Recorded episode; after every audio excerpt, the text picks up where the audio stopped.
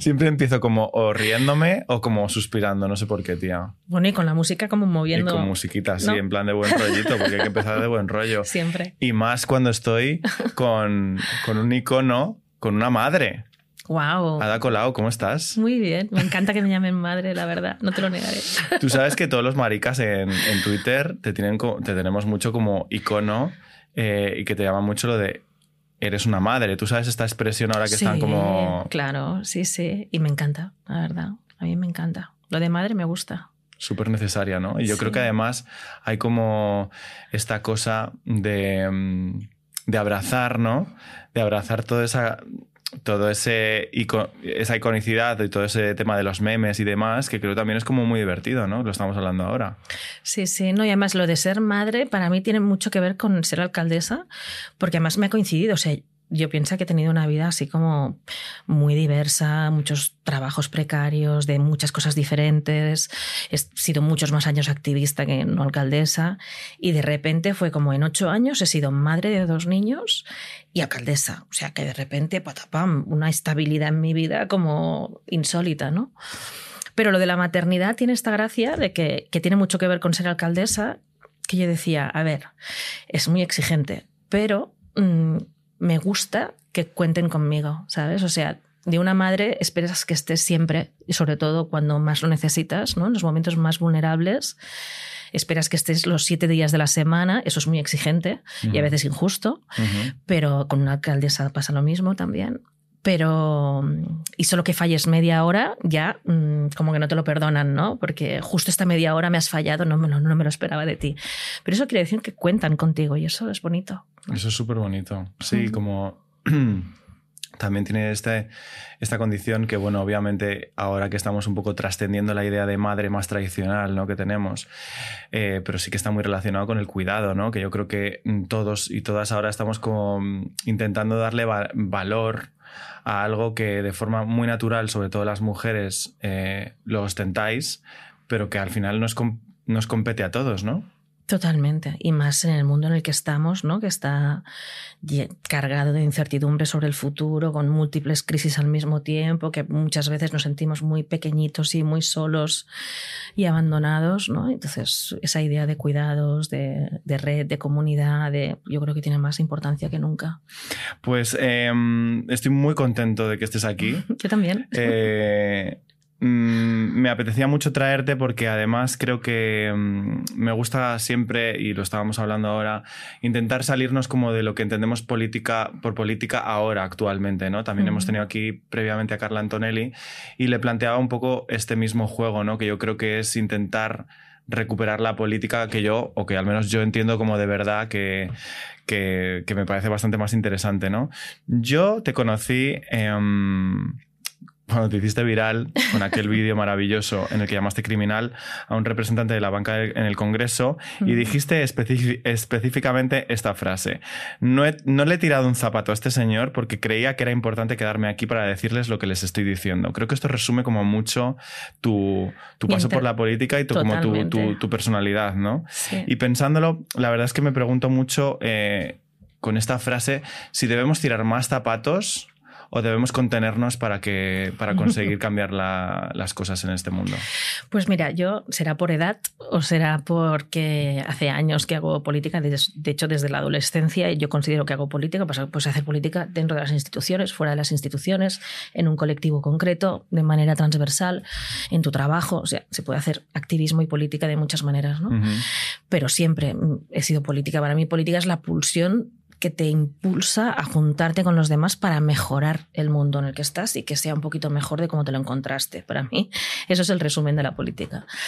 Pero es verdad que la política institucional es más difícil porque hay muchas reglas del juego que no las haces tú, te tienes que juntar con mucha gente que no piensa como tú, te va a juzgar mucha gente que no solo no piensa como tú, sino que está muy en contra tuya, ¿no? Claro. Entonces, frente a todas esas dificultades, contradicciones, estoy en contra de la falsa dicotomía. O sea, no es solo tirar el zapato, ni es solo quedarse ahí para decir las cosas. A veces hay que tirar un zapato, a veces hay que entrar y decir las cosas. em, hay que arriesgarse, hay que arriesgarse a topar con los límites, con las frustraciones, con las contradicciones, atravesarlas, dejar que te atraviesen y eso sí, tener una comunidad ¿no? para poderte cuidar cuando eso puede hacer daño, ¿no? pero eso te puede hacer daño tanto fuera de la institución como dentro. Seguramente es un poco más difícil dentro de la institución que fuera, porque el, activismo normalmente lo haces con gente que piensa como tú claro. y que es más cercana, ¿no? Entonces ahí es más fácil. Sí, yo creo que como todo en la vida es encontrar el equilibrio, ¿no? Que al final es como, y siempre, bueno, yo al menos con mi terapeuta, ¿no? Siempre vas como tocando lo que decías tú, los límites, ¿no? Y te vas extremando hacia un lado, extremando hacia otro, y, eso es lo que te ayuda a encontrar tu, tu propio centro y tu, tu propio balance en el que nunca estás. Es como siempre el que tendemos, pero nunca en el que estamos, ¿no? Y por eso yo creo que como que toda esta parte política es importante en el sentido de que mm, pues hay que hacer cosas, pero a la vez es como, o al menos es como me gustaría enfocar la charla, es como esa contradicción constante entre cambiar el mundo pero desde qué lugar, ¿no? Y, cuál es la mejor forma de hacerlo, ¿no? Y si cuando luego mm, pretendo cambiarlo e incluirme dentro de este sistema que ahora mismo tenemos montado, me encuentro con un montón de, barreras que a lo mejor no me, no me, permiten hacer las cosas como a mí me gustaría hacerlas.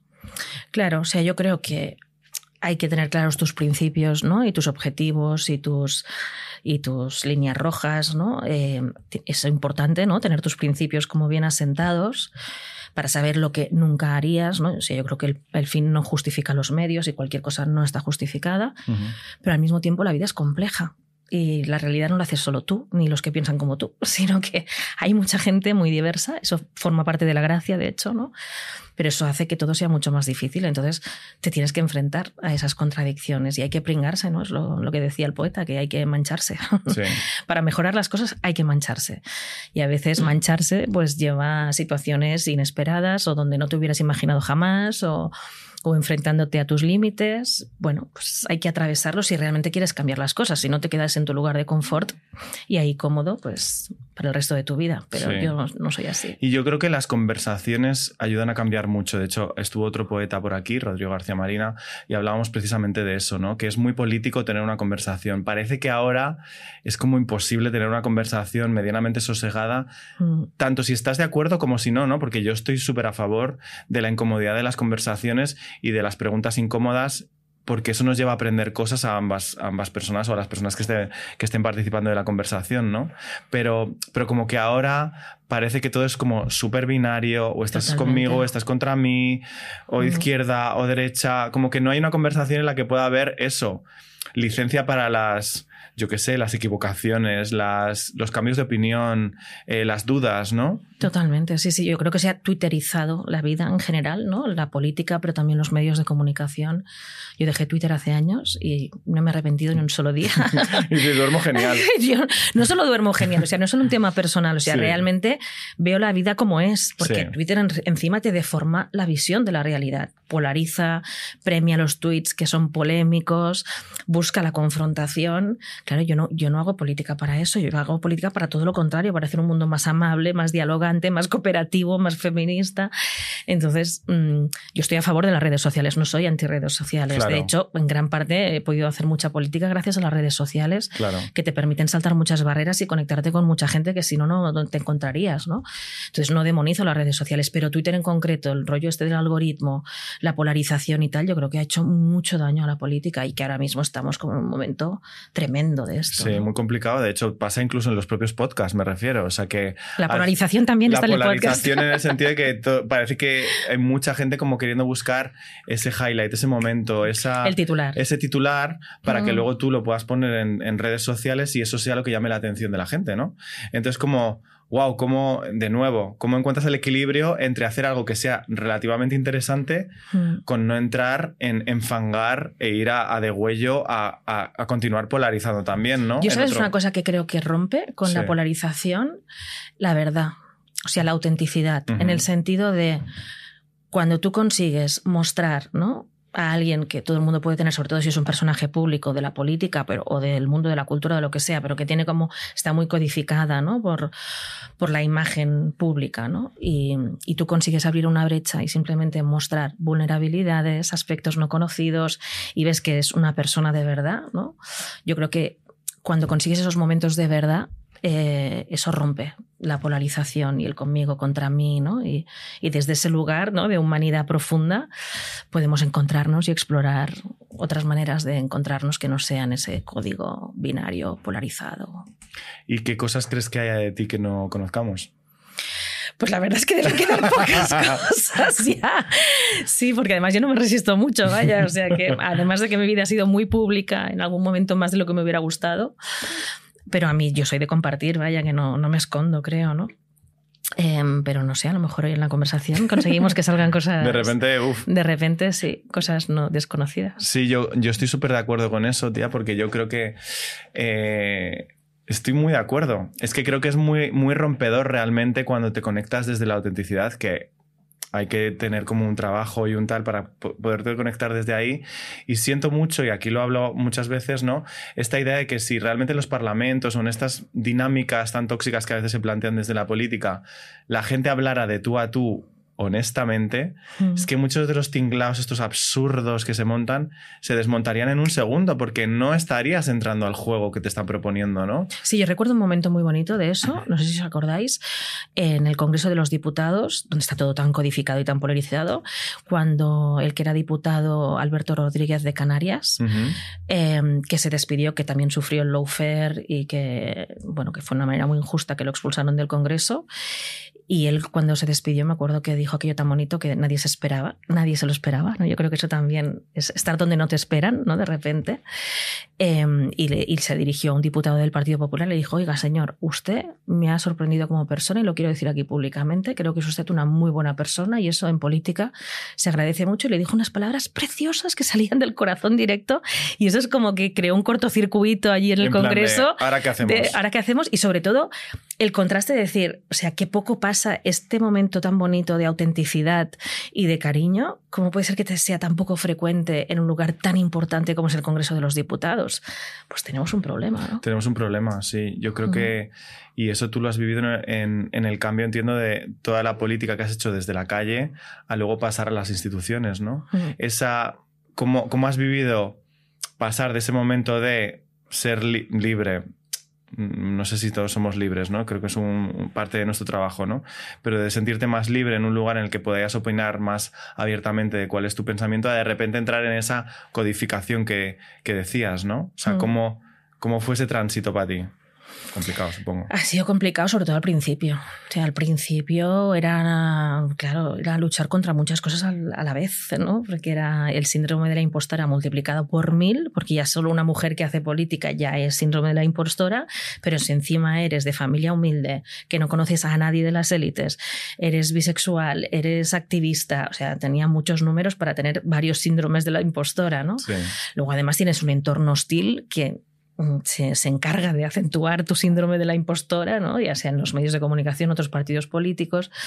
Luego te encuentras con una estructura donde tú no decides las reglas del juego. Yo venía de procesos muy horizontales, ¿no? de, de lugares de trabajo muy horizontales. Claro, la institución es ultra mega jerárquica y vertical. Yo me acuerdo que una de las cosas tontas que más me sorprendió es descubrir que cuando me presentaban a la gente dentro del ayuntamiento, donde trabajan 15.000 personas, en el ayuntamiento de Barcelona, imagínate, ¿no? Hasta que conoces toda esa estructura. Claro, también tenía el síndrome de la impostora porque yo entré directamente a gobernar, o sea, yo no había estado nunca en un partido político, no pasé por la oposición, entonces directamente, pam, de alcaldesa, toma ya, ¿no? Claro para habernos matado. estoy aquí. Sí, estoy viva. no es poco. Em, y entonces, por ejemplo, cuando me presentaban a la gente, eh, me decían, este es un número 24, este es un número 26, porque es como la jerarquía del, rango eh, dentro de la administración pública, que eso se traduce también en un sueldo determinado, ¿no? Claro. Entonces, una cosa tan tonta como esta, pero que a mí me dejó flasheada, ¿no? De conocer a la gente como que, y que entre ellos también se relacionaban en función del número que tenían, ¿no? Em, pues son cositas así que de repente... cositas. Cositas que son muchas cosas de repente, ¿no? O que una cosa es que tú quieras hacer algo, pero entre que tú decides hacer algo y, y hace todos los procedimientos legales, eh, bueno, concursos públicos, y la gente ni se lo imagina, ¿no? También la gente se piensa que si tú llegas a alcaldesa, pues empiezas a mandar. Y no, para nada. Hay una estructura que tiene unas reglas del juego que no las has puesto tú. Entonces fueron, fue durillo. Al principio fue bastante duro. Muy complicado porque además supongo que, claro, desde fuera. Eh, yo que a veces soy un poco como antisistema en el sentido de que se, creo que se nos entretiene tanto con este circo de lo que sucede en los medios de comunicación que siempre nos perdemos del verdadero contenido que hay detrás de las cosas que se hacen desde la política. Em, ¿Cómo podemos hacer que la gente cambie un poco su chip, no? Porque eh, antes lo estábamos hablando, ¿no? Como que mm, muchas veces desde la política más establecida y sobre todo desde determinados poderes se busca que la gente diga, Buah, a mí esto de la política, si es que son todos iguales o es que esta gente al final están peleando. Obviamente con lo que vemos en televisión es difícil eh, significarte políticamente porque dices, esto no va conmigo. Pero a la vez es que, claro, si no todos tomamos nuestro propio poder, sea el que sea, más grande o más pequeño, en nuestra casa, nuestro entorno, nuestro trabajo, las cosas no cambian, ¿no? ¿Cómo le podemos explicar a la gente eso para que, para que entiendan el valor que hay detrás del trabajo de hacer política? Claro, es eso, ¿no? Una cosa es política institucional, otra cosa es política. Que política la puedes hacer en tu comunidad de vecinos, en tu trabajo, en tu hobby, o sea, lo puedes hacer en muchos lugares política. Pero es verdad que en la institución o sea, yo he notado mucho el poder de que gente común, ¿no? Gente como yo, pero no solo yo, sino mucha gente que me acompañaba en, en, el proyecto de ciudad que teníamos, éramos gente que no nos esperaban allí, ¿no? Claramente no nos esperaban. y no había llegado nunca gente como nosotros a ese lugar de poder y de visibilidad. Entonces también notas la fuerza de eso. Y entonces te comes las contradicciones, te comes muchos sinsabores y cosas incómodas, o eso que te codifiquen, ¿no? Y que te cojan solo una frase de una rueda de prensa para generar polémica y no expliquen todo lo positivo que se está contando. Entonces la gente se piensa que tú estás buscando bronca cuando tú en realidad has ido a explicar una cosa bonita, pero te han cogido una frase para montar polémica, ¿no? Pues tienes que lidiar con todas esas dificultades, pero también te das cuenta de lo importante que es que la gente común, y cuando digo común no quiero decir normal, sino la gente común es muy diversa, ¿no? Sí. Pues que toda esa diversidad puede llegar a las instituciones. A mí una de las cosas más bonitas que me ha dado mucha fuerza estos años es mucha gente por ejemplo, que al principio de ganar las elecciones me paraba por la calle y me decían, es la primera vez que voto y gano.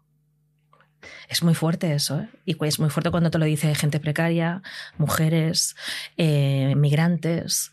Eh, eso es súper potente. Personas de la comunidad LGTBI, ¿no? O mujeres mayores, por ejemplo, que me paraban, sobre todo al principio, pero me ha pasado todo durante todos los años, en medio de la calle, una mujer muy mayor pararme y decirme, hemos luchado mucho para que tú estés ahí, ¿eh? O sea, que tú aguanta, ¿eh? Aguanta, que somos muchas a tu lado te pones a llorar en medio de la calle de emoción, ¿sabes? Y dices, qué fuerte, es que es verdad, ¿no? Me, me, siento que formo parte de este río, ¿no? De, de, mucha gente que ha sentido la política lejos como algo totalmente enajenado, que era cosa de una cúpula, que se conocían todos entre ellos, ¿no? Jueces, políticos. Eso era divertido, por ejemplo, también, porque de alguna manera es un cortocircuito tú ahí en medio, ¿no? Estás como hackeando la institución. Y entonces me pasaba que me, en el despacho de alcaldesa, que siempre había sido el despacho del alcalde, por primera vez era el despacho de la alcaldesa, entonces em, venían señores, eran señores normalmente mayores, eh, de un patrón muy, digamos, muy concreto, ¿no? Señoros. Señoros, vamos a decirlo, señoros, eh, que mandaban en la ciudad, que no solo se manda desde la política, se manda desde el sector económico, desde el sector mediático, ¿no? Y entonces me venían a ver al despacho y no sabían cómo relacionarse conmigo. Claro. Y yo pensaba, bueno, esto es, una función social ya que estoy cumpliendo. Estos señores se tienen que revisar a sí mismos. Exacto. Porque no se han encontrado nunca una tipa como yo aquí delante. Exacto. Ya solamente por existir, que este señor entre aquí tenga que preguntar y, que por primera vez, cómo me cómo me dirijo, cómo gestiono esto, Exacto. ya eso ya es un cambio. Eso está, está haciendo que pasen cosas, ¿no? Y eso es bueno. Eso es bueno para la institución, no solo para mí o para la política, sino también para la institución porque se refrescan las relaciones, ¿no? Y aquí pasa un poco el aire. Y bueno, y que estos señores no tuvieran mi teléfono cuando siempre habían tenido el teléfono porque ya se conocían previamente. Normalmente quien se movía en política se movía por determinados circuitos de las élites donde se ven en fiestas, en bodas, en, ¿no? Y yo no participaba de ese juego. Entonces, eso ya generó muchas situaciones, incluso cómicas, ¿no? que, fueron buenas y que hacía que pasaran cosas diferentes de las que habían pasado siempre. ¿no? Claro. Y supongo que también eh, se entra mucho en contradicciones, lo que decías antes, ¿no? Porque cuando vienes de, un determinado lugar y te metes en, una estructura tan compartimentada, tan como estandarizada, de repente también como que hay esta parte de incongruencias en las que de repente te ves formando parte de cosas con las que hace 10 mm, días dirías, en mi vida hubiera aceptado hacer esto. ¿Has vivido alguna cosa de esas? Muchas, no una, muchas, ¿no? Estar en lugares en los que no quieres estar, pero eh, sería un escándalo que no estuvieras aquí, ¿no? O que, o sobre todo también de fijar prioridades, ¿no? Porque yo puedo explicar que esté en un lugar que me resulta más o menos incómodo o menos interesante, pero bueno, entiendo que forma parte de mi trabajo, de mi rol como alcaldesa, que no me represento solo a mí misma, represento a una ciudad, a mucha gente muy diferente y por lo tanto, pues forma parte de un trabajo, entonces ahí lo puedes encajar mejor, ¿no? Pero también el tema de las prioridades, o sea, es que entré y de repente la agenda estaba llena, sola, sin que yo hubiera decidido nada, ¿sabes? Porque aquí siempre ha ido el alcalde, esto se tiene que hacer, hay que presidir esto, hay que hacer este acto de protocolo, hay que... Y de repente, ¡ah! una falta de aire, una asfixia, ¿no? De decir, Dios mío, no, no, en realidad no mando nada. Sí, en realidad estoy ahí que me soy la un gente muñeco. se piensa que mando y yo no estoy mandando nada aquí, ¿no? Entonces, tardé meses en realidad de apropiarme mínimamente, tampoco te creas, pero mínimamente de mi agenda. Entonces empiezas a inventar un poquito y entonces ahí ves que puedes hacer cosas, ¿no? No todo lo que querrías ni de lejos, pero puedes hacer cosas. Entonces, por ejemplo, me inventé pues los encuentros con la alcaldesa que no solo eran para hacer mejor mi trabajo, sino que eran terapéuticos. Entonces me inventé como una cosa institucional que cada 15 días me iba a un barrio a, a, reunirme con vecinos sin prensa, no era un meeting, eh, no había orden del día, no habían temas prohibidos, era un café, entonces, café con los vecinos. Y podía estar tres horas con 300 personas. Y hablábamos de lo que quisieran, o sea, desde la cosa más local de mi calle, de lo que sea, a cualquier tema político general que hubieran escuchado algo y quisieran saber la verdad sobre eso. Uh -huh. Y eso fue precioso. Eso me dio la vida, me dio la vida, porque claro. de repente te salías de todo el tema codificado, la prensa, lo, tal, la frase, el titular, el no sé qué, el protocolo, tal, y era la política que me gusta, que claro. es la política con la gente. Con la gente. ¿No? Pero supongo que es súper difícil y muy complicado cómo elevas eso tan específico y tan concreto a un puesto como el de alcaldesa, en el que lo que dices tú, la propia marea de lo que está pasando es que te arrastra por completo a, a cumplir una serie de expectativas, ¿no? Ya, como ya planificadas. Sí, bueno, una de las cosas que tienes que aprender a gestionar con los años es que siempre hay un millón, no, hay infinitas expectativas sobre ti, eh, imposibles de colmar y que nunca vas a llegar a todo lo que te van a pedir y que y que la gente siempre espera más, ¿no? Y más estás y más esperan de ti. Y entonces eso es como una frustración gigante que tienes que aprender a, a llevar en el día a día. Y en realidad a mí lo que me ayudó mucho a llevar eso era poder pararte de vez en cuando y decir, ¿estoy siendo útil? Sí, o sea, hay gente que me para por la calle y me dice, gracias por esto, gracias porque en la pandemia las ayudas que hicisteis para mujeres monomarentales me han dado una segunda oportunidad y me han salvado la vida. Bueno, pues mira, oye, eso es muy concreto, Exacto. ¿sabes? O sea, sí. las miles de viviendas que se están haciendo y que están llegando a quien más las necesitan, eh, las calles pacificadas que se han convertido en un espacio público democrático, que la gente se ha hecho suyo, eh, las escuelas que han mejorado sus patios y que los niños y las niñas ahora tienen entornos escolares seguros y eso no nos lo quita nadie. Entonces, bueno, te habré cumplido contradicciones, marrones, guerra judicial, fake news, sí, mucha porquería. Pero miras y dices, vale, estoy siendo útil porque estoy consiguiendo esto que para mí era prioritario, ¿no? Para esta gente que es la que más nos necesita. Y eso compensa. Entonces claro. tienes que ir haciendo como un balance. Un balance. ¿no? Pero ¿cómo has gestionado las decepciones? Porque si es verdad que yo mm. creo que había mm, todo este movimiento de gente que habéis representado mucho del sentir de, de, todas las personas cabreadas con el sistema, ¿no? Que yo creo que ahora ya se está como colocando en otro lugar todo esto. Eh, ¿Cómo has convivido con la decepción de muchas personas que han dicho, joder, pues Ada estaba ahí a tope, on fire, cuando estaba fuera y ahora de repente veo que no está cumpliendo con lo que yo esperaba que ella cumpliera. Pues yo creo que lo más importante es generar espacios, espacios que pueden ser físicos en encuentros en los barrios o un podcast como este, donde explicarte con honestidad. Uh -huh. Yo creo que mientras tú te puedas explicar con honestidad, decir, a ver, pregúntame sobre lo que quieras, vivienda, claro que yo quería hacer mucho más. Imagínate, vengo del activismo por el derecho a la vivienda. Claro. ¿Quería hacer más? ¿Sigue estando el problema de la vivienda? Sí, porque es un problema global de grandes fondos de inversión que no tienen reglas ni normas ni rostro y es una pelea durísima, ¿no? Y me han puesto querellas y ha sido... pero se han hecho un montón de cosas que no se habían hecho nunca. Hemos Claro. creado un servicio nuevo que ha evitado miles de desahucios de familias vulnerables, hemos hecho más vivienda social que nunca, hemos hecho cooperativas que nos decían que era imposible y se están haciendo cooperativas en Barcelona. Bueno, me he enfrentado a fondos buitre y por eso me han puesto querellas, porque les hemos puesto multas cuando intentaban acosar a inquilinos. Eso antes no lo hacía el ayuntamiento.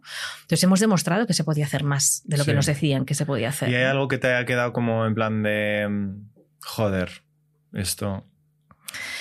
No, no, no me arrepiento de nada. O sea, cuando me dicen, ¿te arrepientes de algo? Me cuesta ponerme así dramático. Dices, es que como lo he hecho con todo, con honestidad No, y no transparencia. dramática, pero sí es verdad que a veces que, yo qué sé, pues todos tenemos autocrítica, ¿no? En plan de. por Claro, mucho- no, pero es por como cuando rompes una relación con alguien en plan.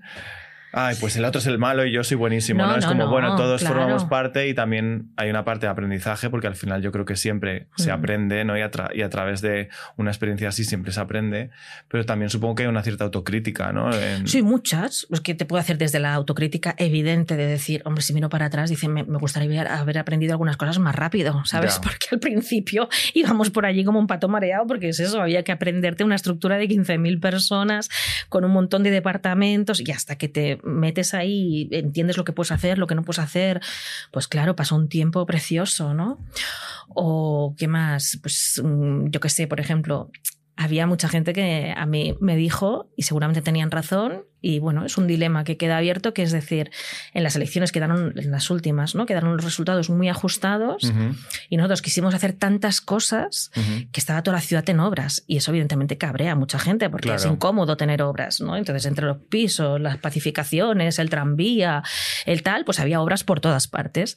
Entonces la gente de partido profesional te decían en confianza, eh, es que tendríais que haber elegido unas pocas y no llegar a las elecciones con Con tantas, obras, abiertas. porque entonces te habría ido mejor. Pues seguramente es verdad. Pero también vinimos a hacer todo lo que pudiéramos.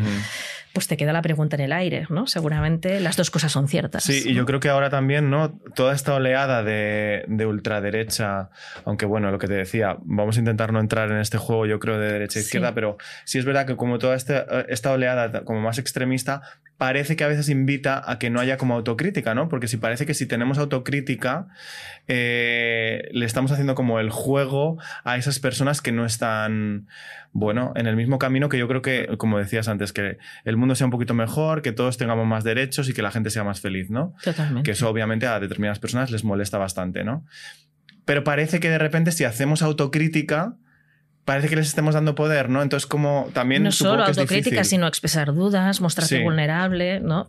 Yo entré en el ayuntamiento, por ejemplo, una feminista militante diciendo, oiga, yo no tengo por qué parecer una persona que lo sabe todo y que, ¿sabes? No, es Qué que, pereza además, ¿no? Qué pereza, Qué y es que no, no es verdad y, Claro. y no, y no se trata de eso. ¿no? Claro. Pero es verdad que si estás en un cargo de tanta responsabilidad y visibilidad, te exigen que te ciñas a un patrón, ¿no? Porque si no te penalizan y muy fuerte, o sea, o por ejemplo con la vulnerabilidad, yo soy una persona siempre muy epidérmica, me emociono fácilmente, me gusta emocionarme y lloro fácilmente. Todas las mujeres, sí, piscis, soy piscis. Eh, sí, y entonces mm, todas las mujeres de mi familia lloramos fácilmente, no solo de pena, sino también de alegría, de, alegría. pura emoción, Sí. de... Entonces, claro, me pasaba que en muchos actos públicos yo lloraba. Eso no ha pasado nunca. Y entonces, bueno, los comentarios en redes y fuera de las redes, de vente llorada de casa, eh, no hemos, o sea, barbaridades, ¿no? De... Y entonces, claro, al final consiguen que te reprimas un poco y que, y, ¿no? y que estés casi como un poco restreñida, ¿no? Y, y- pero entonces mm, te dejas ir, o, o lo de bailar, por ejemplo. A mí me encanta bailar. ¿No? Y se ha hecho viral más de uno de mis bailes. Y pienso, pues más que tendría que haber bailado desde el principio, no me tendría que haber dejado intimidar, porque entonces bailas y entonces se ríen de ti o cuelgan justo el frame más alocado. Exacto, la cara más rara. La cara más rara y o eso te te ponen en persigue de plan en por rápido vida, o en lento. Lo que sea, ¿no? Lo que sea y más. Bueno, pues es que hay que reivindicarlo. O sea, ahora, por ejemplo, digo, pues mira, me tendría que haber reprimido un poco menos, ¿sabes? Y no sentirme tan obligada a justificarme si bailo, si lloro, si... porque efectivamente soy humana, soy muy humana. Como Chenoa. Y, y sí, como Chenoa. De hecho, Chenoa era una broma que teníamos siempre en, en alcaldía. Era uno de los referentes que teníamos. Gran referente, Chenoa, un besito. Eh, yo creo que sí, ¿no? Que es como reivindicar esta idea también del disfrute, de que no todo tiene por qué ser de mal rollo, no, no todo tiene por qué conseguirse desde ahí, ¿no? Y desde ahí yo creo que, por ejemplo, también pasa mucho esto con, con la lucha LGTB, ¿no? Que, que creo que está muy relacionada desde, también desde la calle y desde, digamos, desde el zapato que hablábamos antes, pero mucho también desde el disfrute y desde lo, desde lo positivo, ¿no? Totalmente. Y esto creo que también para ti ha sido importante como, y creo que ha sido un referente también en ese sentido de naturalizar absolutamente tu visibilidad eh, bisexual como política, ¿no? Que, que, es como, parece como muy refrescante, pero es como, creo que algo que me parece chulo por tu parte es que tampoco has hecho bandera de ello, sino que ha sido como algo natural. Totalmente. Es que además el momento de visibilidad máximo fue la cosa más natural del mundo. Claro. O sea, no estaba nada programado ni nadie lo había pensado. De hecho, alguna de la gente de alcaldía se asustó mil cuando acepté una invitación de Jorge Javier y me fui a un programa mm, de, de superaudiencia en Telecinco y y, ya en la conversación no estaba planificado ni habíamos dicho que hablaríamos, pero me preguntó por lo personal y que se había sufrido alguna vez en amor. Y dije, hombre, pues sí, la relación a distancia con una novia que tuve en Italia. Y entonces se lo pusieron los como plato y dijo, ¿una novia? bueno, exclusiva. Exacto, pero que surgió así con toda la naturalidad del mundo. Y aluciné, porque es verdad que yo mi bisexualidad la he vivido con, con, mucha naturalidad, porque he tenido la suerte de tener un entorno ¿no? Que, no, que no me ha penalizado, que he tenido mis cosillas como todo el mundo, pero que no que he vivido en un entorno siempre bastante liberal. Eh, y no era tan consciente de lo importante que era la visibilidad en un lugar como el que estaba ocupando con la alcaldía. Y es que aluciné, porque fue, contaron ese programa que era bisexual y que había tenido varias novias y tal y me paró mucha gente por la calle después de eso, mucha gente muy diversa, o sea, mujeres muy mayores, mujeres muy jóvenes, y siempre dándome las gracias. Y al principio se me hacía raro, pero luego entendí ¿no? que efectivamente, igual que para las niñas también, saber que puede ser alcaldesa, si no tienes un referente, no te lo planteas realmente que puede ser alcaldesa. Yo nunca jamás me había imaginado en mi vida de niña de barrio que podía ser alcaldesa, ni se me había pasado por la cabeza, no había visto nunca una, entonces es más difícil que se te ocurra. ¿no? Y es verdad que la naturalidad con que ese tema surgió eh, pues fue importante para mucha gente. Y entonces dices, bueno, pues esto hay que ejercerlo con naturalidad, tampoco sin querer ser la representante de nadie, sin querer, ¿no? Eso, Esta es mi vida, hablo de ella con naturalidad, pero tampoco cojo la bandera y tengo que ser aquí el activista número uno. Exacto. Que yo en eso, por ejemplo, tampoco me considero nada activista, eh, pero sí que es importante la, la visibilidad y que haya referentes en diferentes ámbitos, ¿no? De hecho, por ejemplo, hace poco que hemos vivido el fallecimiento de, de Itziar Castro, eh, un gran referente, maravillosa, curranta, eh, y que hablaba precisamente mucho también de esto, ¿no? De, la importancia de visibilizarse, pues ella como mujer lesbiana y por su corporalidad también, ¿no? Como, como ella luchó siempre por, por dar visibilidad a este tipo de historias. Bueno, yo creo que de hecho en su caso el tema de la, del cuerpo y la gordofobia era muchísimo más complicado y duro ¿no? que el tema del lesbianismo. O sea, le, ha llevado a un tipo de hate, un nivel de hate absolutamente inaceptable, injustificable que de hecho ella fue maravillosa, generosa eh, y ejerció esa visibilidad y, no se dejó vencer nunca y defendió siempre que el amor ganaba el odio, ¿no? Y, y le debemos seguir manteniendo esa bandera pero yo creo que ella se tuvo que reivindicar demasiado. O sea, es totalmente injusto ¿no? que tuviera que estar explicándose permanentemente ¿no? sobre su físico y por qué su físico, si era una enfermedad o no era una enfermedad. O sea, tuvo que dar demasiadas explicaciones. Y eso pasa, eso pasa todavía hoy, ¿no? Que una, una, cosa es vivir con naturalidad una situación y otra cosa es que te tengas que estar justificando permanentemente. ¿no? Sí. El otro día justo leía un, un post de una, una, amiga en común con Itziar eh, que, habla, que creo que lo explicaba súper bien, ¿no? Y que hablaba como de esa por un lado, ¿no? De, de Sightseer que, que todos conocíamos, pues muy potente, muy, muy valiente, muy hecha para adelante, incluso a veces un poco intensa además. Eh, pero claro, luego toda esa parte sensible, humilde, trabajadora, eh, en búsqueda siempre, pues eso, de dar visibilidad, de tener su trabajo y de cumplir sus sueños como cualquier otra persona. Y de amor. Y de amor, pero que los eh, que al final eso era como su arma de poder y también su mayor debilidad o su, mayor dificultad y, su, gran herida, ¿no? Y como la gente se ha como alimentado también de eso vilmente eh, y creo que ha sido pues una representación muy clara de, de, lo que pasa socialmente ¿no? con, con, este tema. Es que no solo combatir el hate, es que yo creo que también eso lo he intentado hacer como alcaldesa, ¿no? Que yo no soy, no tengo que ser la representante de, porque de hecho somos muy diversas, afortunadamente. Las mujeres no somos un colectivo único, ¿no? Somos muy diversas. La comunidad LGTBI somos muy diversas, entonces no puede haber una única representante jamás, ni del feminismo, ni de la comunidad LGTBI. Pero yo una cosa que sí que intenté llevar, por ejemplo, a nuestras políticas en la institución, eh, desde la más simbólica a la más concreta, era cuidado, no os equivoquéis, o sea, no pedimos tolerancia. No, eso ya pasó, ¿sabes? Aquí lo que pedimos es celebrar nuestra diversidad, todas nuestras diversidades, ¿no? Sea de orientación sexual, sea de formas de nuestros cuerpos, todas las diversidades, y venimos a celebrar porque es nuestra mayor fortaleza, nuestra riqueza. Es, que esto hace que tenga salsa la vida y sea un poco divertida, ¿no? Total. Entonces no venimos a pedir que nos perdonéis la vida. Exacto. No. venimos a ejercer, a celebrarnos y, y a decir que así somos así amamos. y no tenemos, y así moriremos. Y no tenemos que pedir ni perdón ni permiso, ¿no? Exacto. Y, eso creo que es fundamental como cambio de paradigma, ¿no? Yo creo que es fundamental porque al final es como entender y respetar que el mundo es de todos. No solamente es de unas personas y los demás tenemos que estar pidiendo un hueco para que nos dejen sentarnos en la mesa. No, no, es que el mundo también es mío. Y creo que ese cambio también generacionalmente ¿no? y a nivel de discurso eh, está pasando mucho también. Y aquí, por ejemplo, también tuvimos a Guru, que es la presidenta de la Asociación de Gitanas Feministas en España. Eh, increíble.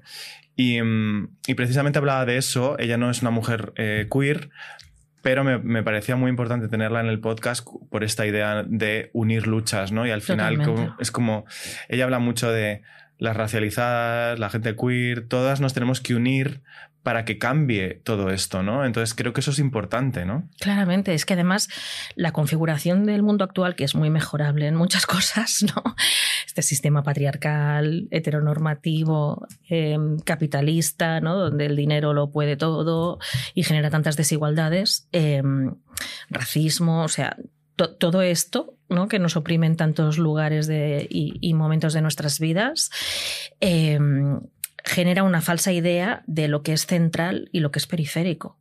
En realidad, las periferias somos la mayoría de la población, la inmensa mayoría de la población. O sea, si tú sumas las mujeres, las racializadas, la comunidad LGTBI, las precarias, o sea, somos la inmensa mayoría de la población, ¿vale? Hola, ¿qué tal? Y entonces, ¿desde cuándo el centro es una minoría de señoros blancos eh, que tienen el poder económico? O sea, es que no hay que reconocerles esto, es que no hay que reconocerles esa centralidad. Porque es mentira. es que es mentira, claro. Es que es una gran mentira, está basado en una gran mentira, que eso es una mayoría social. Mentira señores, es que no nos representan, realmente no nos representan, la mayoría somos muy diversas, entonces tenemos que aprender a conectarnos entre nosotras. Yo, creo, que hay, yo creo que ahí está la clave, ¿no? Y también pasa mucho, ¿no crees? Como entre lo queer y lo feminista, a veces como que hay esas ciertas incomodidades eh, por un lado o por el otro, de también unir luchas, ¿no? Es como al final estamos todos en el barco, cada uno y cada una con sus especificidades, claro. pero estamos en el mismo barco, ¿no? Absolutamente. O sea, a mí esa es una de las cosas que me ha dolido más de los últimos años.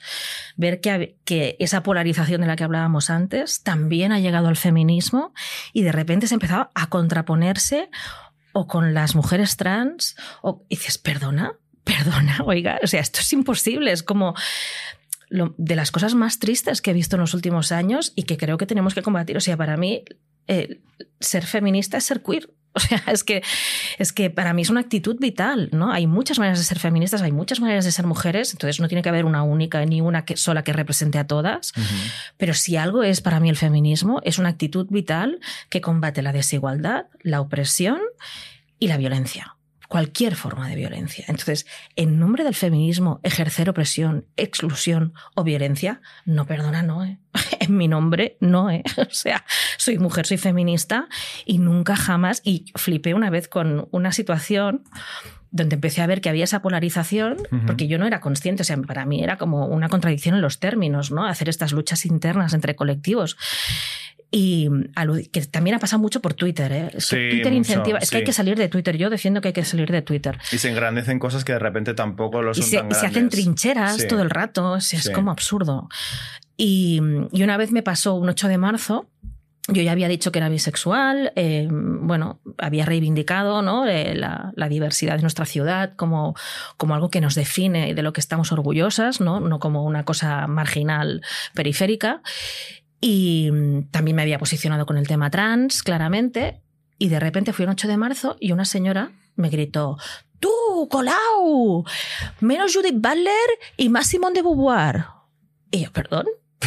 ¿qué dice esta señora? ¿Qué me está diciendo? ¿no? Porque Judith Butler es como el referente queer y Simone de Beauvoir la del feminismo clásico. Pero si Simone de Beauvoir, que yo empecé en la adolescencia leyendo Simone de Beauvoir y me encanta Simone de Beauvoir, decía que las mujeres no nacemos y nos, hacemos. Pues si es queer. según cómo lo leas, esto es como. Pues Simone, de Beauvoir, Simone, de Beauvoir, es, es, feminista y es queer, ¿sabes? O sea, como esta contraposición absurda, ¿no? De. Y realmente es, esto es, ah, no sé, no sé en qué momento nos dejamos ¿no? Eh, hacer esa, esa trinchera interna, porque es que tiene que ser todo lo contrario. O sea, todas las otredades, incluso eso, combatir.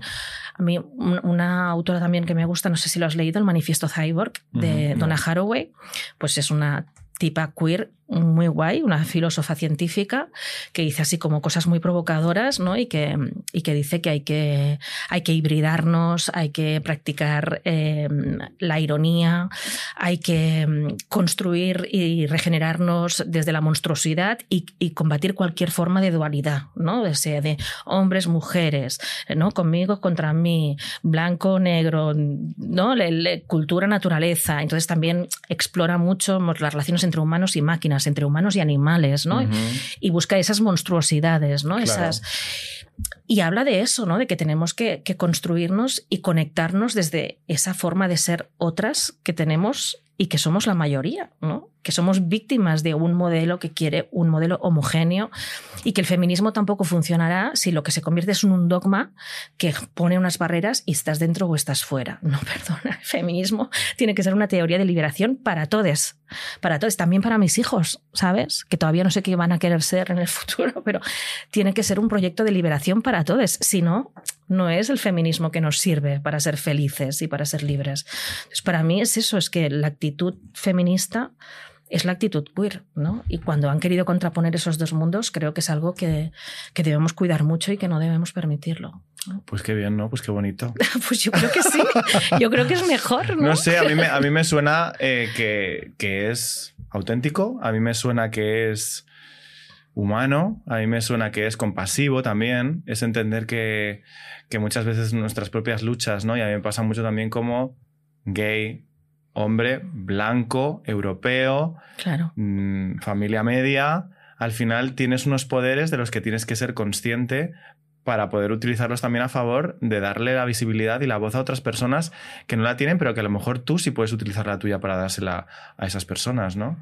Y, y creo que esto es un poco lo mismo, ¿no? Al final requiere como del feminismo como una herramienta para poder darle visibilidad y que todo, que lo que decíamos antes, que el mundo es de todos. Claro, y no solo verlo desde lugares de jerarquía, ¿no? donde yo siempre voy a tener más privilegios que otras y tal, verlo también desde la parte que decíamos antes de las vulnerabilidades. Al final, prácticamente mm, todos y todes eh, tenemos heridas, porque es, se esperaba de nosotras cosas que no podemos dar, ¿no? Ya sea desde el punto de vista del género, de clase social, eh, de persona racializada. O sea, siempre hay algo que hace que no encajes con el proyecto que alguien tenía sobre ti, ¿no? O sobre lo que se esperaba de ti socialmente, o lo que desde pequeñas que tenemos todas heridas, ¿no? Y saber eh, detectar eso para conectar desde esas vulnerabilidades y darnos espacio, cuidarnos, generar espacios comunitarios donde reapropiarnos de eso y convertirlo en nuestra fortaleza y en nuestra alegría, ¿no? Y generar espacios seguros donde celebrarnos con nuestras heridas, nuestras vulnerabilidades, nuestras diversidades, nuestra curiosidad también, porque eso de las identidades fijas también creo que es algo que nos ha hecho mucho daño en el mundo contemporáneo. Eres, feminista, de estas o de las otras, eres queer, eres gay, eres lesbiana. Bueno, démonos también la oportunidad de la curiosidad, de la exploración, de la autoexploración, del incluso cambiar o no, pero e, esa, posibilidad ¿no? De, poder ser curiosas, de poder explorar, ¿no? Eh, de hacerlo juntas y estar seguras y que no te van a juzgar otra de las cosas terribles que nos ha pasado en los últimos tiempos es, el tema de la cancelación, la cultura de la cancelación. Yo es que soy súper contraria porque me parece una forma de violencia. O sea que si tú detectas formas de violencia o, de opresión, las puedes denunciar, las puedes criticar, te puedes reír de ellas. Yo no te digo que no las hagas visibles, pero la cultura de la cancelación, ¿a dónde nos lleva? ¿A dónde nos lleva? ¿no? A de repente a eliminar un montón de gente del paisaje. Pues no me gusta la política que elimina, mm. ¿sabes? Y la cultura de la coherencia. Yo he sido de esa, ¿eh? Yo de la coherencia infinita que no se acaba nunca y que te acaba amordazando. coherencia, pero qué coherencia. Si somos humanos, somos personas fluidas que estamos en constante transformación y en constante cambio. Pero claro, supongo que da miedo, ¿no? Da miedo cuando alguien o cuando ves que alguien se enfrenta a abrazar esa transformación, no esa mutación constante en la que estamos viviendo, eh, si tú no eres de, esos, dices, joder, no, no, no, tú quédate ahí, tú defínete, porque como tú no te definas y te estés moviendo, entonces me estás poniendo en causa a mí también, ¿no? Totalmente. Y pasa mucho también, creo que con la gente queer y sobre todo eh, creo que toda la gente trans y la gente no binaria son los que están abriendo toda esta, digamos, esta puerta que es una puerta maravillosa de cambio para que todos nos hagamos muchas preguntas, pero claro, hay gente que eso le hace entrar en conflicto y lo que le conectas con la violencia directamente, en plan de si no te puedo definir dónde te puedo colocar, voy a ir en contra tuyo. Sí, sí, si empiezas a cuestionarme muchas cosas que no estoy dispuesta a asumir, tengo que reaccionar de forma violenta, ¿no? Entonces, sí, sí, yo creo que hay que promover culturas de la no violencia. Eso como norma mínima sí que creo que tiene que ser red flag. Por eso me entristece mucho cuando desde el feminismo he visto auténticos linchamientos, ¿no? Eh, pues eso, confrontando con lo queer, confrontando con las mujeres trans, que todas sabemos, ¿no? Que son de los colectivos que más han tenido que luchar y que más difícil lo han tenido, desde el feminismo, ser violenta con alguien que sabes que lo ha pasado muchísimo peor que tú y que tiene que enfrentar muchas más dificultades y sumarte a esas violencias, es algo que a mí me... Sí que tengo claro que el límite está ahí, ¿no? El límite está en la violencia, o sea, tú en nombre de la libertad no puedes convertirte en opresora. Ese tiene que ser. Y luego, además, si haces el clic, descubres que cuando tú haces flexibles tus barreras, pues de repente te sorprenden y tú puedes explorar y puedes tener sorpresas agradables, ¿no? Entonces, ese es el segundo paso, que es cuando llega el gustirrinín. ¿Y a ti te ha pasado factura visibilizarte como mujer bisexual? Sí, de, varias maneras. O sea, incluso de las, desde, el, la desde el proteccionismo. O sea, a mí me ha pasado que en mi propio equipo tenía compañeros em, que de repente, cuando, pues cuando fue más visible el tema de que era bisexual, por esta anécdota casual del programa de Telecinco, de repente era, bueno, vale, ya lo has dicho, pero ahora no insistas más en este tema, ¿no? Vamos a dejarlo ahí calmadito, Ya está, ya está. Ya lo has dicho, tía. Que lo hacen desde el plan de, es que te van, a, te van a dar, ¿sabes? Te van a dar. Y entonces ya tenemos como muchos frentes abiertos, no hace falta otro, frente más, ¿no? Entonces yo entiendo que era desde el cariño, ¿no? Y desde el quererme proteger, pero era en plan, oye, hablaré cuando me salga del chirri, ¿sabes? O sea, mm, pues si quiero hablar mucho, hablaré mucho y si no hablo nada, no hablo nada, pero no será por miedo a estas alturas de la vida, no será por miedo, ¿no? Pero claro, sí, lo utilizan, lo utilizan y con eso. ¿Y ahora por qué tienes que hablar de tu bisexualidad? O sea, otros hablan desde su heterosexualidad permanentemente sin que nadie les juzgue ni les pida explicaciones. Y si tú mencionas, a mí no me interesa tu sexualidad, a mí para qué me la cuentas, ¿sabes? Es porque quieres desviar temas, es porque todo el rato ¿no? siempre está todo sobrejuzgado. Sí, como si a mí me interesara muchísimo tu heterosexualidad, me interesa cero unidades. Exacto.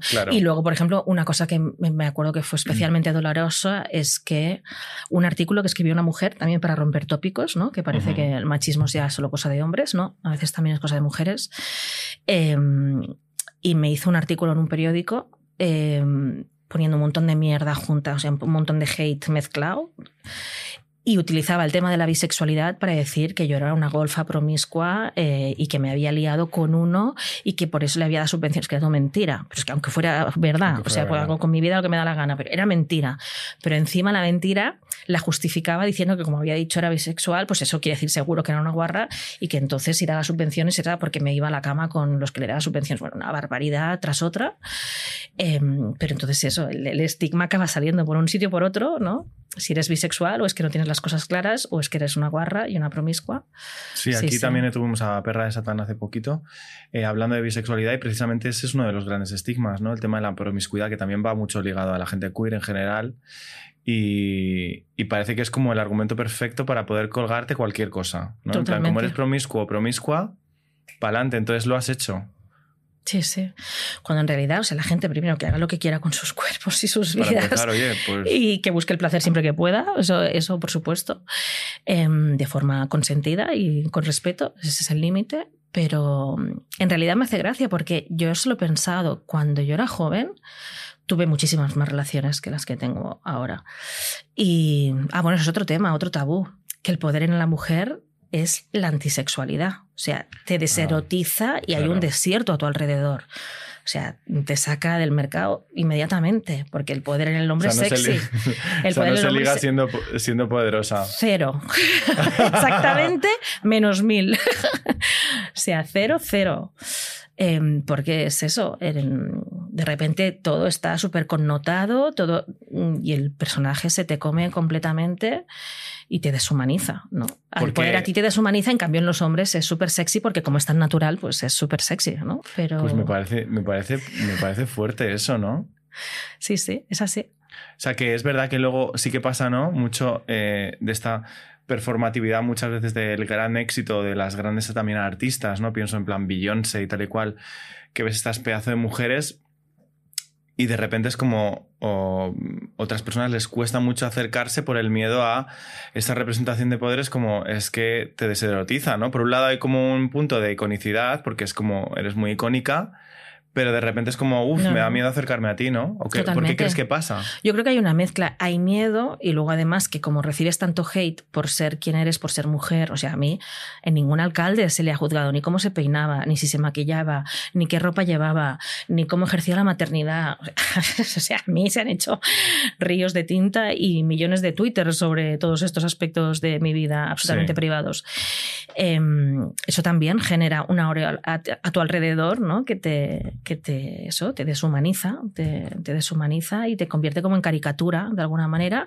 Y luego el miedo, el miedo del rol de poder, que es como, sí, asusta. Claro, porque además para ti, para pasar de activista a alcaldesa, esa transformación no solamente ha sido a nivel personal de asumir pues, las responsabilidades, sino también como esa responsabilidad estética, incluso, ¿no? De, que conlleva un cargo de esas características. Que lo vemos mucho también en la televisión y pasa ahora mucho y se ha criticado de forma bastante repugnante, yo qué sé, pues a Yolanda Díaz, por ejemplo, mm, por cómo se peina o por cómo se viste y tal y cual. Y es como, pero ¿por qué en vez de focalizar sobre ese tema no focalizamos el por qué sucede? Eh, lo que sucede, ¿no? Porque hay una exigencia también hacia vosotras. Absolutamente. O sea, y además yo que pasaba bastante de estos temas, que no me gusta irme a comprar ropa, que mm, iba a la peluquería pues cuando era necesario cortarme el pelo, pero no mucho más. Y de repente hay una presión ambiental que acabas tragando, o sea, acabas tragando porque y pido ayuda al equipo, o sea, suerte que tengo compañeras del equipo que me ayudan con esto, porque yo sola no podría, pero de repente era como, bueno, he cambiado el peinado porque este es mucho más cómodo, o sea, deja de ser alcaldesa y una de las cosas que he hecho es hacerme el peinado que hacía tiempo que quería hacerme, pero porque es verdad, o sea, claro, con miles de actos de protocolo que vas a ver medios de comunicación que te van a grabar con el móvil, que claro, es que te hacen una fotografía en falso, un vídeo en falso y aquello circula Mm, ever, ¿no? Por los años de los años. Y de repente, pues sí, tienes que preocuparte de que estás representando una ciudad muy importante, qué tal, y que tienes que ir peinada, y que tienes que pasar a la peluquería cada semana, y que tienes que tener mucha más ropa de la que jamás has tenido en tu vida, y varios zapatos, y un montón de cosas que no me había planteado jamás. Eso. ¿Y eso a nivel de salud mental? O sea, yo que soy súper raya y que soy muy controlador, aquí los que están aquí me conocen, em, ¿cómo, ¿cómo, gestionas eso también? ¿Sabes? Porque eh, es verdad que se habla y se critica mucho de, bueno, vaya, vaya chorrada, qué, qué gran problema. Ya, claro. Qué gran, porque a todos le podemos sacar punta, ¿no? Qué gran problema que Ada tenga que comprarse no sé qué, o tenga que ir a la peluquería y no sé qué. Ya, bueno, pero hazlo todos los días y a lo mejor se convierte en algo que, que, te, que, te, puede generar mucha ansiedad y muchas movidas, ¿no? También de que la gente te esté grabando, que te estén preguntando cosas, ¿no? O sea, es como que hablamos mucho de la gestión política y de toda la parte de la gestión, pero también toda está la gestión pública de tu imagen imagen y de, tu, de tus fotos, de tu intimidad y demás, ¿no? Sí, sí, porque hay un mensaje contradictorio de la sociedad que es, ay, mira, no me expliques tu vida y sé natural y no, no, me expliques tus movidas, pero al mismo tiempo a la que llevas el las raíces que se ven o la ropa repites tres días o no sé qué, de repente te empiezan a criticar por un montón de sitios, ¿no? Entonces es, es un mensaje absolutamente contradictorio. Pero y luego esta idea también. Es una, presión, es una presión muy fuerte. Y luego también esta idea de que de si eres de izquierdas, ¿no? Si eres una persona más progresista, como vayas muy guapa o vayas muy puesta, entonces ya. Claro. Ya no, cariño. ¿Cómo es esto de la estética relacionada con, con, tu orientación política? Nunca mejor dicho. Sí, sí, no, no, además vas a estar siempre en falso, porque o te van a llamar puta o te van a llamar eh, maruja, ¿sabes? O sea, pero criticarte te van a criticar fijo, vamos. No vas a pasar el examen nunca. Esa es una cosa que sí, que cuesta mucho de gobernarla, porque es verdad que tú intentas pasar en el día a día, pero siempre hay algo, te llega algo que te hace daño, claro que te hace daño.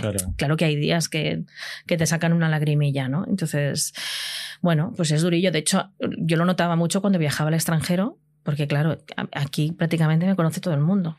Entonces, cuando viajaba al extranjero, de repente no me miraba la gente. Y esa libertad de notar que no te están mirando es brutal, ¿sabes? En plan, podrían ponerme a cantar en medio de la calle, o sea, ¿qué podría hacer? ¿Sabes? Podría hacer cualquier cosa. Es Sí, sí, de repente te das cuenta cuando vas al extranjero de que estás todo el día pensando y al mismo tiempo luchas contra ello, ¿no? Porque yo, por ejemplo, he reivindicado mucho lo de bailar, me encanta bailar y creo que deberíamos bailar mucho más porque creo que es una manera de conectar el corazón con la tripa y la cabeza y que eso nos falta mucho, que siempre estamos muy disociados, ¿no? Tenemos la cabeza por un lado y el cuerpo por el otro, y eso yo creo que es fuente de muchas patologías en nuestra sociedad occidental, que en otras culturas lo llevan mucho mejor. Entonces yo creo que bailar es una manera de conectar todo y, hace que eso, que surja eh, la complicidad con los demás, es una forma de juego, es una forma de estar en el mundo. ¿no? Entonces a mí siempre me ha encantado bailar y de repente, claro, si siempre te están mirando, grabando, se va a convertir en noticia, te van a hacer un titular, ¿no? Recuerdo que vino una vez a un programa de televisión aquí en Madrid y luego nos fuimos por Chueca a un bar con, con un compañero del equipo y nada, fue bailar un ratito en un local de ambiente y acabé con titulares al día siguiente. Sí, que me, tomé, una agüita y hice tres bailes y ya parece que había Bueno, me subí al podio. Tengo que decir que me ah, subí al podio. Perfecto, cariño, obviamente. Me vine arriba porque yo me apetecía. claro que sí. Pero acabé con titulares. Era un local pequeñito y acabé igualmente en los titulares. Pero bueno, si totalmente vamos a acabar en los titulares igual, pues vamos a divertirnos. O sea, yo ahora mirado para atrás digo, tendría que haber ido un pelín más suelta. Haberme lo jugado más a favor. Ya una vez que estás ahí, ya qué más te da, ¿no? Sí, sí, sí. O sea, el famoso baile con Samantha Hudson y Puto Chino Maricón me lo tendría que haber permitido antes. Exacto. Pero bueno, finalmente llegó. Finalmente llegó. Y de todos estos años y de tus dos experiencias más como activista y como más política institucional, ¿qué crees o cómo crees que podríamos romper este tablero que nos han planteado tener aquí montado? ¿O qué es lo que crees que la gente tiene que tomar conciencia como para, para hackear un poquito mejor el sistema? Bueno, menuda pregunta. Me, me estás pidiendo como la receta aquí de la sopa de, cebolla. Solucioname la vida, ¿vale? Venga. exacto, me da la fórmula secreta del próximo siglo de la humanidad. Eh, no, tengo, no tengo una fórmula secreta. Soy una mujer espabilada, pero vaya, con recursos, pero limitados. no, yo creo que eso, yo creo que, que eh, siempre lo digo y, y, sí que es verdad que los diferentes roles que he hecho en mi vida, por azar, ¿no? de los diferentes trabajos que he hecho, por ejemplo, mucha gente no sabe que yo fui durante un tiempo traductora e intérprete. Mm. Y eso hace que... De repente te pega. O sea, como que ahora te ¿Ah, veo con este look y te veo súper de intérprete. Ah, pues mira, pues fue por azar también que llegué a ese trabajo. Como con unos casqui, como con cascos sí, dentro y tal, de una cabina. Con tu este apuntando. Sí, sí, sobre todo con catalán, castellano, italiano y hacía de traductora e intérprete de simultánea y consecutiva. Y eso hace que te infiltres en muchos mundos. Claro. Porque pasas por miles de cosas que no habrías conocido en tu vida habitual, ¿no? Entonces, yo que sé, un congreso de internacional de peluquería un congreso internacional de, de, oculistas, un, congreso internacional o una, una reunión de una dirección general de una super multinacional, o, o sea, miles de temas y ves realmente lo diverso que es el mundo, ¿no? Entonces, ese trabajo a mí me permitió ver mucha, mucho mundo muy distinto. Entonces, eso, eh, eh, por recorrido, por miles de trabajos precarios, que ni te imaginas los trabajos precarios que he hecho en mi vida eh, y muy diversos, ser activista, luego ser alcaldesa, que eso te permite ver a mucha gente diferente que está haciendo cosas maravillosas en la ciudad. ¿no? Es verdad que he tenido la suerte de hacer tantas cosas diferentes que tengo como una visión muy amplia, muy global. ¿no? y, y una cosa de la que me he convencido muchísimo es lo que no podemos permitir es que la complejidad de la globalización, de las crisis múltiples económicas, climáticas, que esta inmensidad nos lleve a la idea de que no hay nada que hacer y que hay que vivir resignados o solo pensar en los tuyos y mirar por los tuyos porque lo demás no hay nada que hacer. ¿no?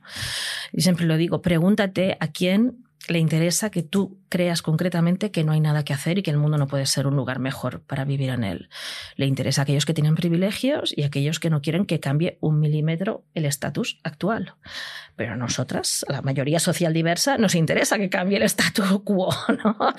Entonces, mmm, búscate tu motivación personal, cada uno tendrá la suya, que puede ser pues, o con sus comunidades de referencia, con su curro, con sus hobbies, lo que sea. No tiene que ser la política institucional, esa es una de las opciones, pero hay muchas otras.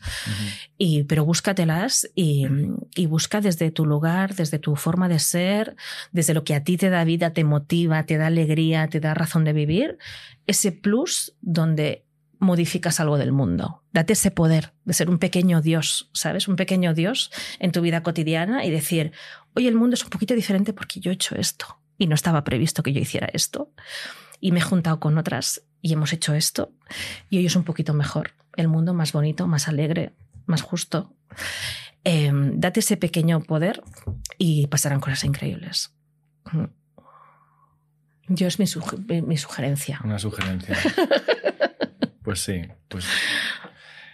Ay. no es una receta mágica ni no infalible, es una receta mágica, pero... pero...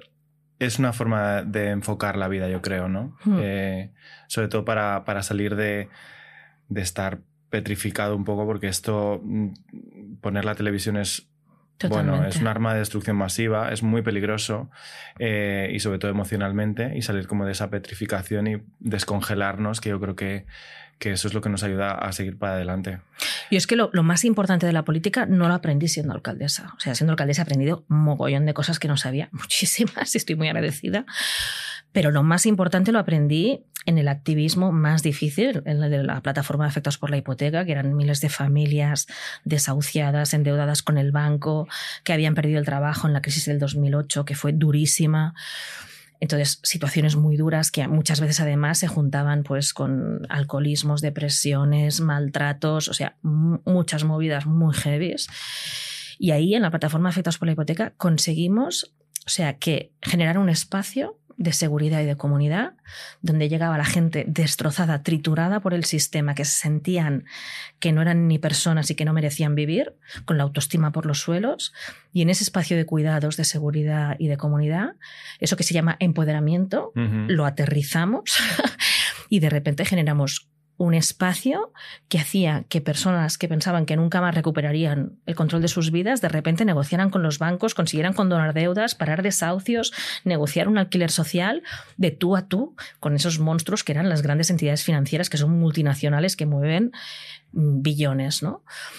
Y conseguir eso eh, es decir, es que podemos hacer cosas increíbles. O sea, claro, ¿a quién le interesa que pienses que tú no puedes conseguir esas cosas? Claro. Pues claro, al, de, al, que se quiere seguir forrando a tu costa. Exacto. Que se, alimenta de, que se alimenta de tu tristeza, de tu dolor, de, tu, de estar perdido, ¿no? Y por eso yo creo que ahora, o así lo siento yo, se está como recuperando, o quizás soy un poco idealista, ese sentido serlo. de comunidad, ¿no? Eh, el, el crear comunidades en las que nos unamos y trabajemos juntas para cambiar las cosas y ayudarnos, ¿no? En ese momento en el que tu compañera está más, más débil o lo está pasando mal, que tú le puedas dar un ánimo, que a esa persona le dé la fuerza para continuar y tirar para adelante, ¿no? Yo creo que ahí está, ahí está lo verdaderamente rompedor en cualquier ámbito, o sea, ya sea como decías, ¿no? En cualquiera de los ámbitos que, nos toquen. Y mmm, yo tengo como una curiosidad que no sé si tú te la has planteado, es decir, si tú si tu hada de hace 10 años Uh -huh.